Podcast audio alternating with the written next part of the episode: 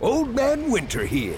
If I had it my way, it would stay winter all year long. Short days, wind chill, black ice, and a good polar vortex. Oh, heaven! Wait, is it getting warm in here? Your cold snap is over, Old Man Winter. Spring has arrived. Spring. Spring is here, which means it's the perfect time to get away in the Hyundai you've always wanted. Visit the Hyundai Getaway Sales Event, where you can get great deals on all of our award-winning Hyundai models, like the tech-filled Tucson and Kona, as well as the spacious Palisade. Enjoy wherever you go with the peace of mind that comes with America's best warranty and three years or 36,000 miles of complimentary maintenance. But hurry in, these deals won't last. Add more joy to your journey at the Hyundai Getaway Sales Event. Now get 0% APR or up to 1500 bonus cash on the Hyundai Tucson. Now, during the Hyundai Getaway Sales Event. Offers end soon. Call 562 314 4603 for details.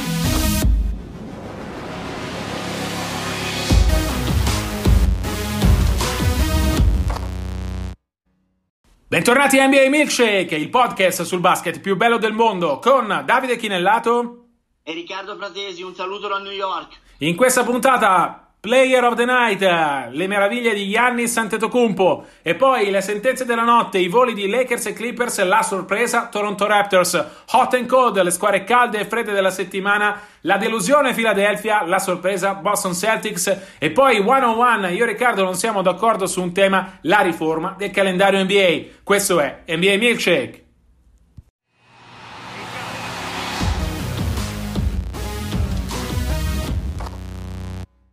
Questo è Player of the Night, il giocatore della notte, riflettori puntati su Yannis Antetokounmpo. 50 punti, 14 rimbalzi nella vittoria di Milwaukee contro Utah. Tra l'altro è l'ottava vittoria consecutiva dei Bucks, tornati in testa alla Eastern Conference. Il motivo principale, secondo me, Riccardo, è proprio Yannis. Sta giocando a livello fenomenale. È il mio MVP di questa prima parte di stagione, nonostante eh, la suggestione Luca Doncic e lo straordinario talento di un altro fenomeno eh, come LeBron James. Però, per il modo in cui sta giocando Yannis, per il modo in cui sta dominando, eh, merita, secondo me, eh, lui il premio virtuale, ovviamente, uh, di migliore di questo primo mese. I Bucks sono tra l'altro senza Chris Middleton, grazie a Yannis, non se ne è accorto nessuno. Tu come la vedi?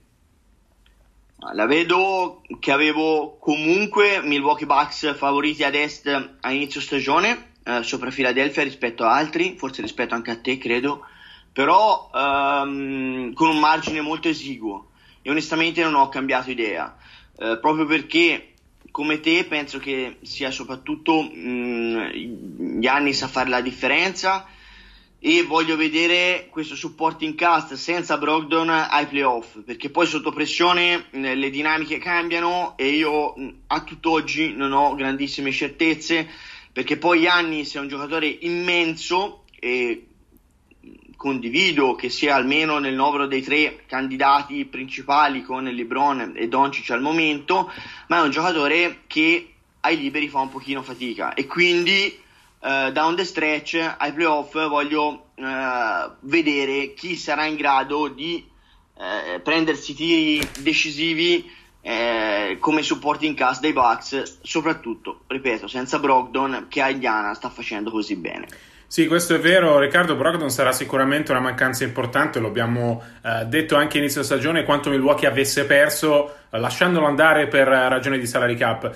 Eh, quello che mi convince però tanto di, di Giannis è proprio questo, ti cito una, una frase di Chris Middleton su di lui, eh, trova sempre il modo di migliorare, ha detto Middleton eh, di Giannis, e molto spesso non te ne accorgi se non a metà stagione. Io trovo che questa versione di Antetokounmpo sia, se possibile, migliore di quella che l'anno scorso ha vinto l'MVP. È più padrone di se stesso, uh, più dominante, gestisce meglio la squadra, sta provando con costanza a mettere il tiro da tre che è sempre stato il suo difetto eh, soprattutto riesce a trovare il modo di rendersi utile alla squadra anche quando gli avversari intasano l'aria. Era sempre stato un po' il suo difetto non riuscire ad avere un gioco diverso da quello di uh, far valere il suo fisico scultoreo da divinità uh, greca quando gli avversari chiudono l'aria. Ebbene, quest'anno sta riuscendo o a mettere qualche tiro da tre, molti più della passata stagione, oppure comunque a fornire più assist per i compagni e a rendersi più utile anche quando l'aria è intasata. Se Middleton ha ragione e ancora non abbiamo visto i miglioramenti di Yannis, beh, non, non, ho, non oso pensare cosa potrà essere Antetokounmpo attorno allo Star Game. Già l'anno scorso fece un passo avanti clamoroso, secondo me ne ha già fatto uno importante in questo primo inizio di stagione. Sono curiosissimo a questo punto di vederlo nella fase finale. Poi ai playoff è, come Arden, se vogliamo, non ha ancora dimostrato di poter fare la differenza Credo che unita alla delusione mondiale, eh, quello sia l'altra voglia di riscatto che ha Yannis. Se la delusione per il mondiale con la Grecia la sta sfogando in questo inizio di stagione, eh, quella per i playoff la, la potrà sfogare solo ad aprile in realtà. E da quel punto di vista stride molto la leadership ehm, che sta mostrando in America rispetto al fatto che con la Grecia sembrasse proprio un pesce fuor d'acqua, se vogliamo, cioè suonava eh, un ritmo completamente diverso a dei, rispetto a quello dei compagni di squadra. Da quel punto di vista eh, i Bucks sono andati all in eh, su di lui a 360 gradi, abbracciandone anche la personalità, abbracciandone eh, il, il, brand come uomo franchigia, facendolo veramente sentire a casa e affidandosi mani e piedi al loro miglior giocatore. Questo chiaramente è importante, però ripeto, poi non si vince da solo in NBA eh, e, e, bisognerà vedere se i compagni quando conta di più in post season saranno all'altezza di anche di questo gigantesco Gianni Antetokounmpo.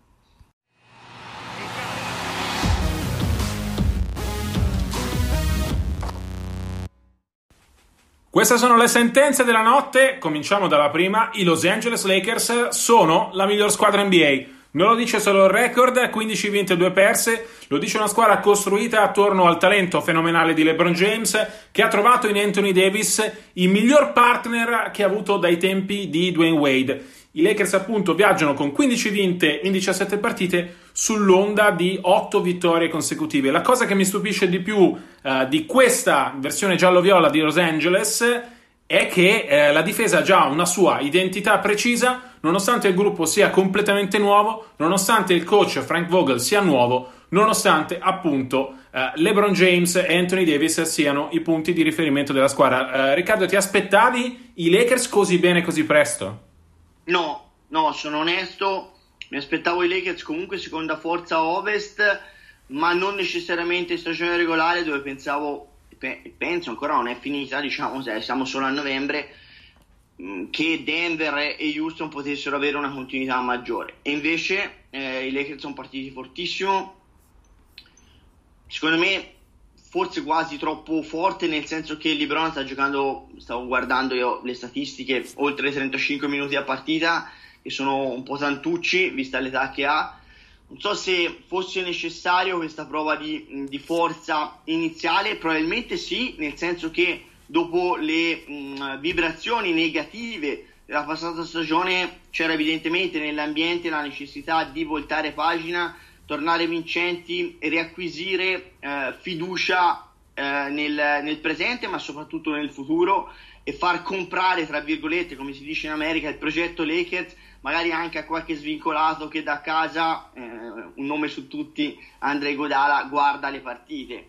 Um, I Lakers stanno, stanno anche recuperando, hanno recuperato gli infortunati, è rientrato Kuzma nel progetto, è rientrato Rondo che stanotte ha giocato mh, tanti minuti nel, nel progetto, uh, quindi stanno veramente eh, guadagnando um, giocatori e uh, allargando le proprie rotazioni. Ricordiamo che quest'ultimo filotto di vittoria è arrivato anche nonostante l'assenza di Bradley che partiva inizialmente titolare, schierando Coldwell Pop da, uh, da, starter e sicuramente era una cosa inattesa uh, ai più, mm, non era neanche considerato in questo momento giocatore da rotazione. io però, come per i Bucks, anche per i Lakers, nonostante le 8 vittorie di fila ci vado molto cauto, a maggior ragione per i Lakers, perché dico che uh, i Clippers sono la squadra per me da battere, almeno poi parliamo poi dei Clippers, e i Clippers giocano nella stessa conference di, dei Lakers, anzi giocano nella stessa città.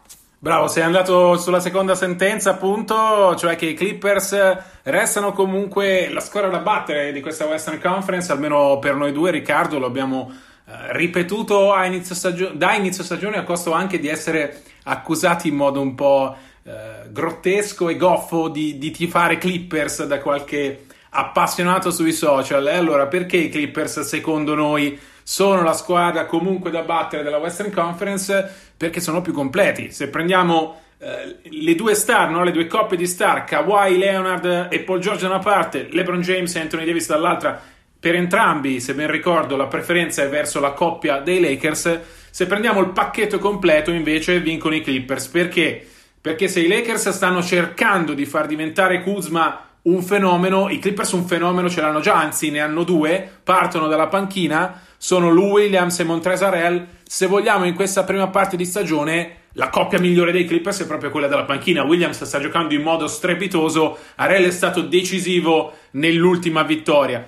In più, se pensiamo anche il valore dei due coach, Doc Rivers batte Frank Vogel, l'ho dimostrato l'anno scorso portando un gruppo molto più debole di quello che adesso fino ai playoff, fino a far paura ai Warriors, poi finalisti uh, sconfitti, lo dimostra il suo pedigree. Vogel sta sicuramente andando oltre le attese e hai fatto bene Riccardo a sottolineare come ci fosse bisogno che tutti credessero nel progetto Lakers. Ricordiamoci le discussioni di inizio stagione quando a Vogel avevano affiancato una figura ingombrante come Jason Kidd, un'altra un po' meno ingombrante ma comunque un head coach con un curriculum importante come Lionel Hollins. Ebbene Vogel in questo momento è senza più nessun dubbio il coach dei Lakers, per cui avevano bisogno, a mio parere, di comprare il progetto, come hai detto tu, i Clippers non avevano bisogno di nulla, stanno gestendo uh, Kawhi e George al limite del regolamento, tant'è che qualcosina è anche già cambiato. Loro sì che non hanno bisogno di dimostrare qualcosa subito, se non che la coppia Kawhi George funziona. Secondo me stanno ancora imparando a giocare insieme,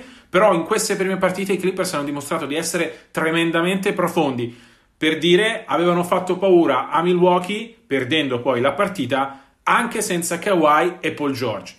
Da questa squadra mi aspetto che possa solo crescere, ha un potenziale difensivo enorme perché Kawhi e Giorgio sono due first team all defense come probabilmente Pat Beverly.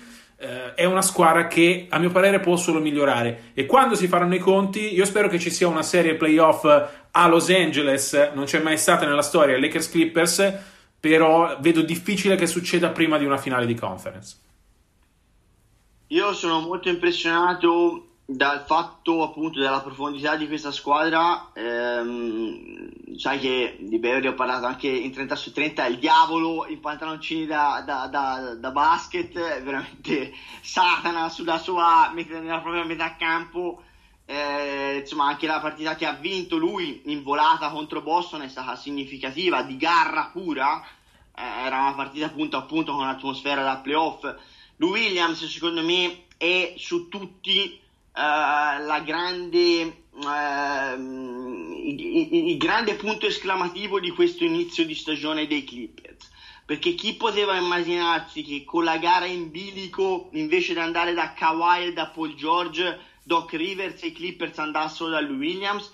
Invece ci stanno andando perché è un closer straordinario, naturale, non a caso sesto uomo mh, mm, dell'anno, l'anno scorso, ma più di una volta è un giocatore che ha punti nelle mani con una naturalezza, una facilità impressionante. Ovviamente Leonard e Giorgio sono giocatori molto più forti perché sono giocatori molto più completi, ma come attaccante puro da ultimo possesso, evidentemente Lou Williams in questo momento si fa preferire ed è veramente un lusso straordinario per Doc Rivers ed è il motivo per cui secondo me i Clippers restano davanti ai Lakers in prospettiva.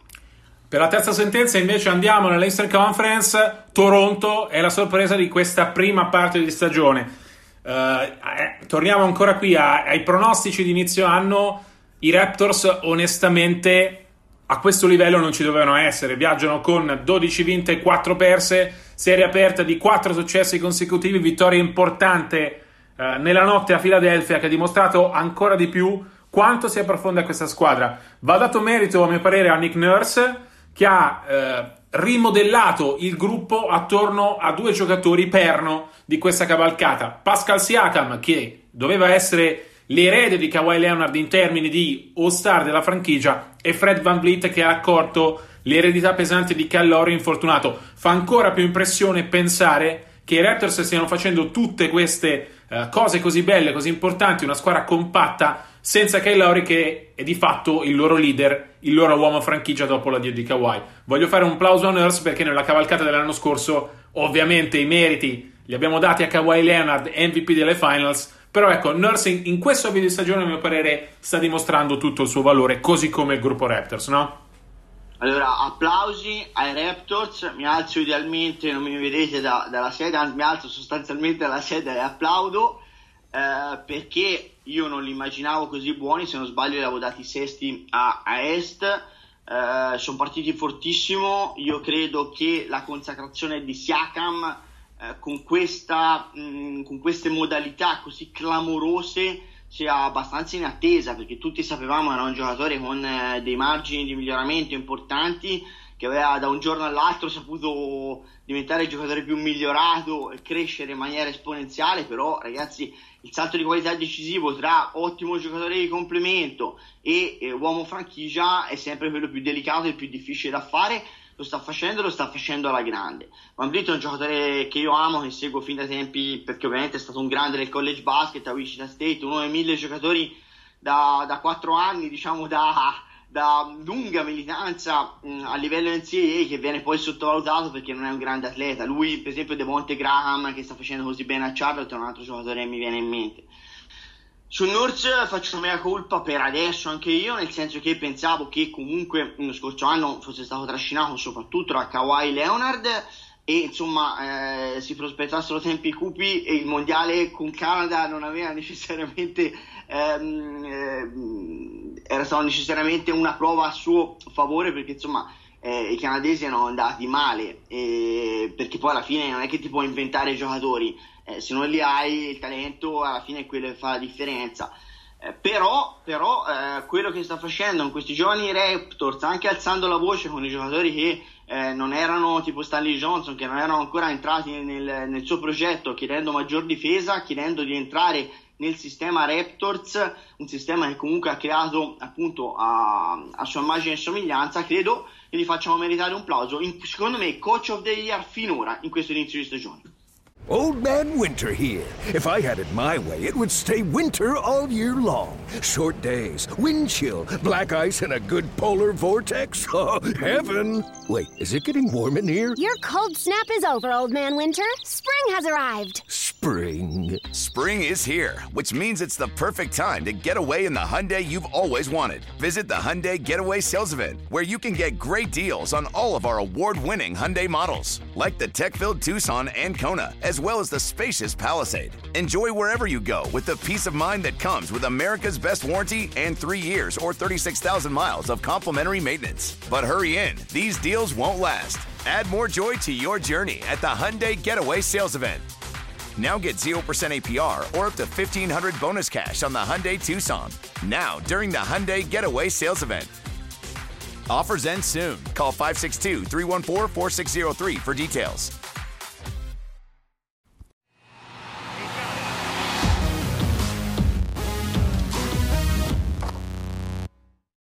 Hot and cold, le squadre calde e fredde della settimana. È una squadra fredda, i Philadelphia 76ers. A sorpresa fredda perché Riccardo era la candidata, la principale alternativa a Milwaukee per il trono della Eastern Conference. E invece, dopo aver vinto le prime 5 partite, i Sixers hanno rallentato. La sconfitta notturna a Toronto è emblematica eh, di tante cose che non stanno funzionando per Philadelphia. Un dato su tutti: Joel Embiid 0 punti, 0 su 11 al tiro, prima partita in carriera che il fenomeno del Cameron non riesce a segnare. Che cosa ha detto Riccardo questa partita sullo stato di salute di Philadelphia?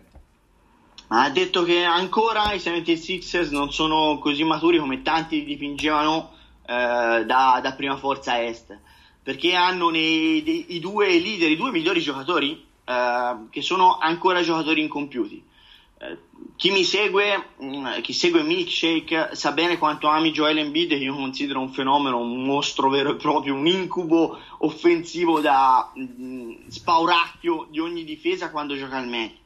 però è un giocatore molto altalenante sia dal punto di vista fisico ai lui, nel senso che ha spesso acciacchi eh, di, di varia natura, sia dal punto di vista del focus, della concentrazione, della capacità di saper mh, mm, eh, fare la differenza any given night, ogni maledetta mh, mm, eh, notte, perché comunque eh, è questo che differenzia i campioni eh, a livello NBA dagli ottimi giocatori. Eh, Embiid stanotte eh, si è preso 10.000 tiri da tre punti, un po' alla Sounds, accettando di giocare fuori quando è un colosso e dentro può dominare e deve alternare secondo me il dentro-fuori. E l'altro problema è Simmons. Simmons eh, eh, si è preso un tiro nel quarto quarto, per usage offensivo era quarto dietro a Neto e Cormaz, ragazzi stiamo parlando di Neto e Cormaz, cioè, è evidente che come è successo ai playoff nelle ultime due stagioni, quando la gara è in bilico, questo è un giocatore che sparisce totalmente.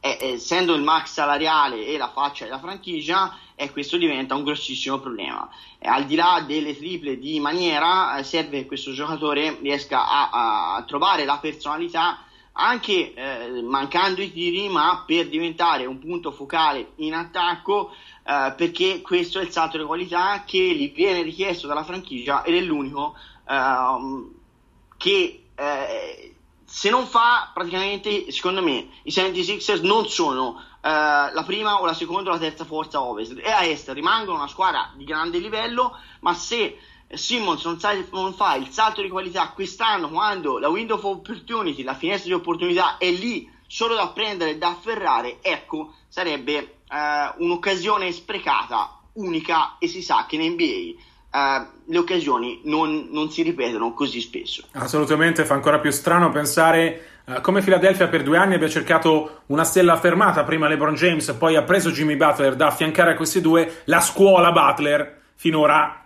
non è servita a Embiid e Simmons. Avevano bisogno di imparare da un punto di vista caratteriale. Quest'anno li hanno messo a fianco all'Orford, ma Orford non ha la stessa dimensione eh, che aveva Butler, non è allo stesso livello di Embiid e di Simmons. Eh, Philadelphia in questo momento ha bisogno, come hai detto tu giustamente, che le due stelle facciano un salto di qualità. Non ne ha bisogno invece Boston. Eh, se Philadelphia finora possiamo annoverarla tra eh, le piccole delusioni dell'Est perché ce l'aspettavamo molto meglio, Boston è sicuramente la sorpresa dell'Est, una squadra che partiva terza sicura dietro Milwaukee e Philadelphia, invece si ritrova sopra, meglio dei Sixers e vicinissima ai Bucks. Il merito del gruppo, anche qui uh, c'era una stella, Kyrie Irving, è andato via, è arrivata una stella diversa, Kemba Walker, uh, Brad Stevenson ha ripreso in mano lo spogliatoio e Boston è tornata ad essere quella squadra in cui chiunque entra fa bene. Mancava Walker in questa partita, l'ha vinta Mar- Marcus Smart, che è entrato in quintetto da quando si è fermato Gordon Hayward, l'altro grande assente uh, di questi Boston Celtics. Uh, io ho cominciato a credere in Boston fortemente, uh, non solo per la serie di vittorie interrotta nel, nel, giro est, ma perché vedo di nuovo le caratteristiche che i Boston Celtics avevano due stagioni fa quando sono state la uh, miglior squadra dell'Est dopo i Cavs di LeBron James. Una squadra dove il gruppo viene prima di tutto, una squadra di cui Walker è diventato immediatamente il punto di riferimento, una squadra in cui ci sono due giovani in rampa di lancio come Tatum e Brown, tornati a dimostrare di poter essere uh, futuri all-star. Tatum per me è un uomo franchigia, Brown è, non credo arriverà a livello star, però ecco, uh, ci andrà molto vicino. Ho rivisto le caratteristiche di una squadra vincente. Tu come la vedi invece? Sono d'accordo, nel senso che c'è da essere molto più ottimisti di quanto ci potesse immaginare a inizio stagione, perché comunque ehm, Boston Celtics sono meno cicala e più formichina rispetto alla scorsa stagione, eh, se mi permettete questo, questa metafora. Eh, con, con, Irving i Nets in questo momento sono 4 vinte e 7 perse, senza di lui 5 vinte e una persa. Questo vi dimostra che nel passaggio tra uh, Irving e Walker il Boston ci ha guadagnato come coralità. Uh, abbiamo visto giocatori come Smart emergere proprio perché portano uh, questo carattere Celtics, questa mentalità da colletto blu che nella storia di franchigia ha sempre fatto la differenza. Adesso attendiamo Gordon Hayward e magari chissà che il ritorno di Gordon Hayward e chissà che a febbraio, tra gennaio e febbraio, Danny Ainge non regali un centro in qualche modo migliore di quelli che hanno in questo momento ai Celtics eh, operando sul mercato delle trade, degli scambi. Chi lo sa?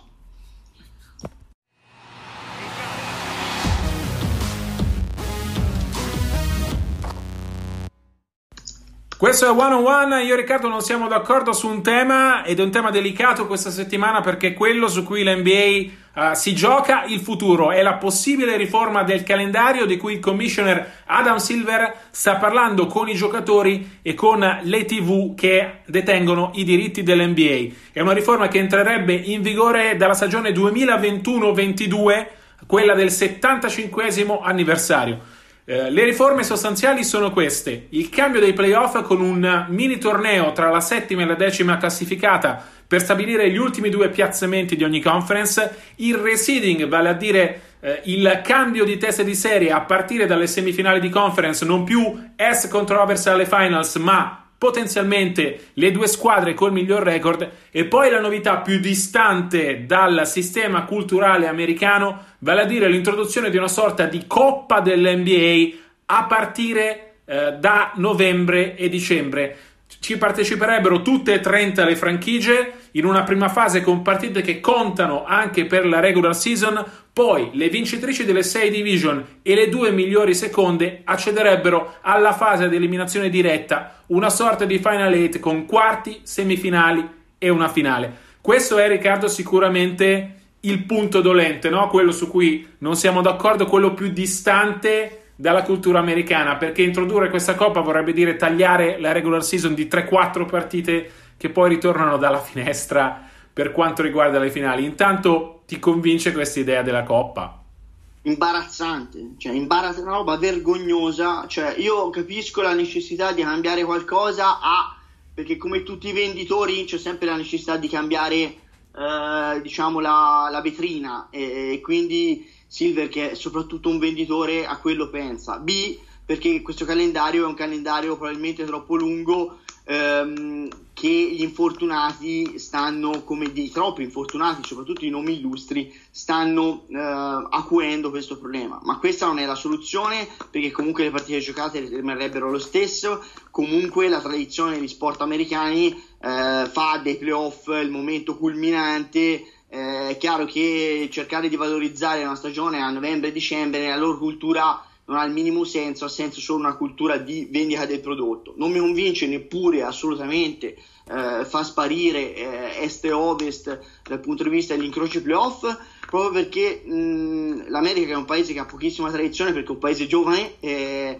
però deve rispettare le, le, proprie tradizioni, le grandi rivalità che negli anni si sono create a est e ovest sono la suggestione di questa lega lo sono sempre state, eh, al di là della rivalità trasversale Boston-Lakers, le altre sono sempre state di conference e secondo me eh, far sparire eh, questo, mh, mm, quest, questi incroci eh, sarebbe l'ennesimo passo falso eh, di questa riforma, ben oltre, anche, anche secondo me, oltre eh, questo playoff improvvisato, questa coppa improvvisata, tutta da definire e tutta da organizzare. Allora, io devo fare l'avvocato del diavolo, vale a dire l'avvocato dell'NBA in, in questa discussione. Lo faccio anche perché uh, sono convinto che ci sia bisogno di cambiare qualcosa. Le partite di regular season uh, stanno perdendo interesse, soprattutto dai tifosi. Mettetevi sempre da un punto di vista del business. Ricordiamoci che l'NBA, prima di tutto, è una lega che deve fare soldi, fa 8 miliardi di dollari quest'anno,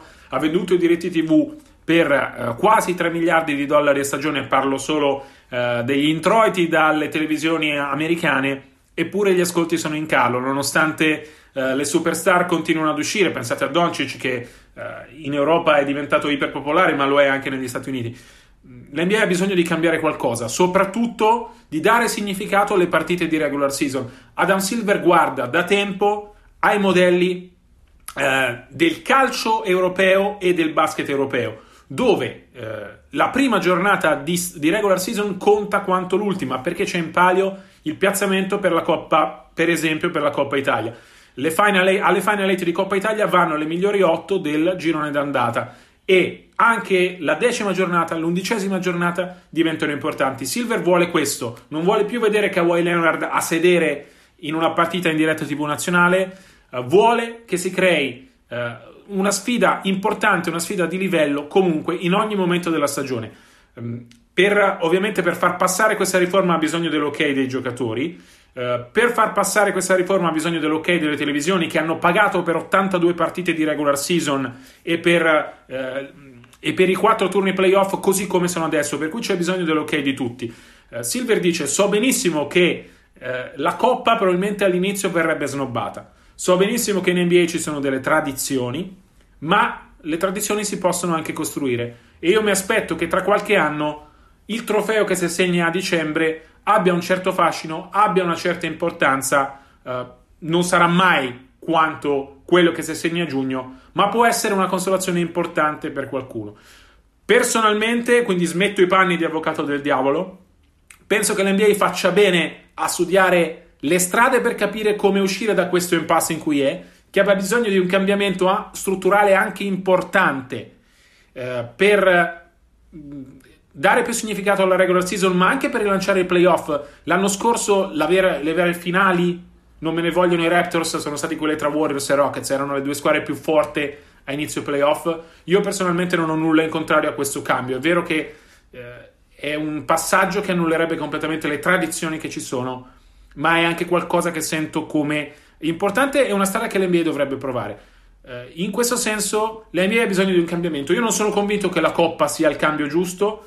Penso per esempio a una riduzione delle partite di regular season, anche qui andiamo contro la tradizione, sono 82 dal 1966, però qualcosa si deve cambiare perché così non va, eh, perché l'NBA è se possibile nella curva di massimo interesse, ma il futuro a mio parere in America quantomeno va verso una, uh, un minore interesse. L'NBA in questo momento non può permetterselo.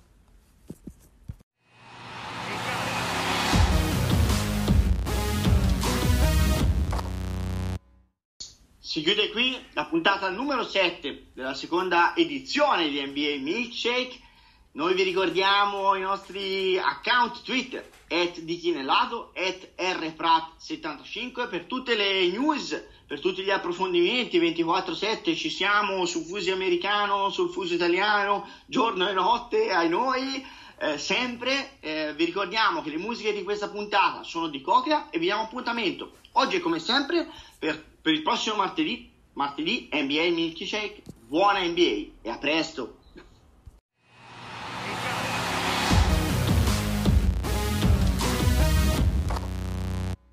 Old Man Winter here. If I had it my way, it would stay winter all year long. Short days, wind chill, black ice, and a good polar vortex. Oh, heaven! Wait, is it getting warm in here? Your cold snap is over, Old Man Winter. Spring has arrived.